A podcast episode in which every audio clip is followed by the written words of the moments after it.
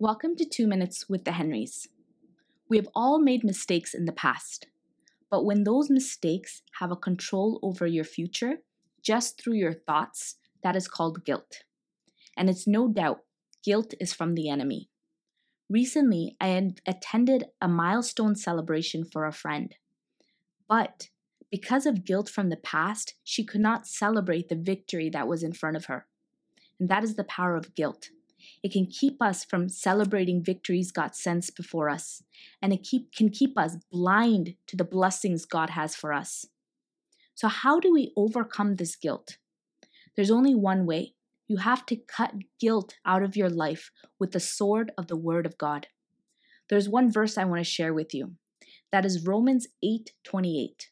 It says that all things work together for the good for those who love God and are called according to his purpose. That verse tells us that no matter the mistakes, no matter the issues in the past, God redeems it all and he makes it for the good. So anytime those thoughts of guilt come into your heart or come into your mind, cut them out with this promise. Remind yourself that does not have a hold on me anymore because God has promised me that he takes all my past, all my mistakes and He makes it for my good.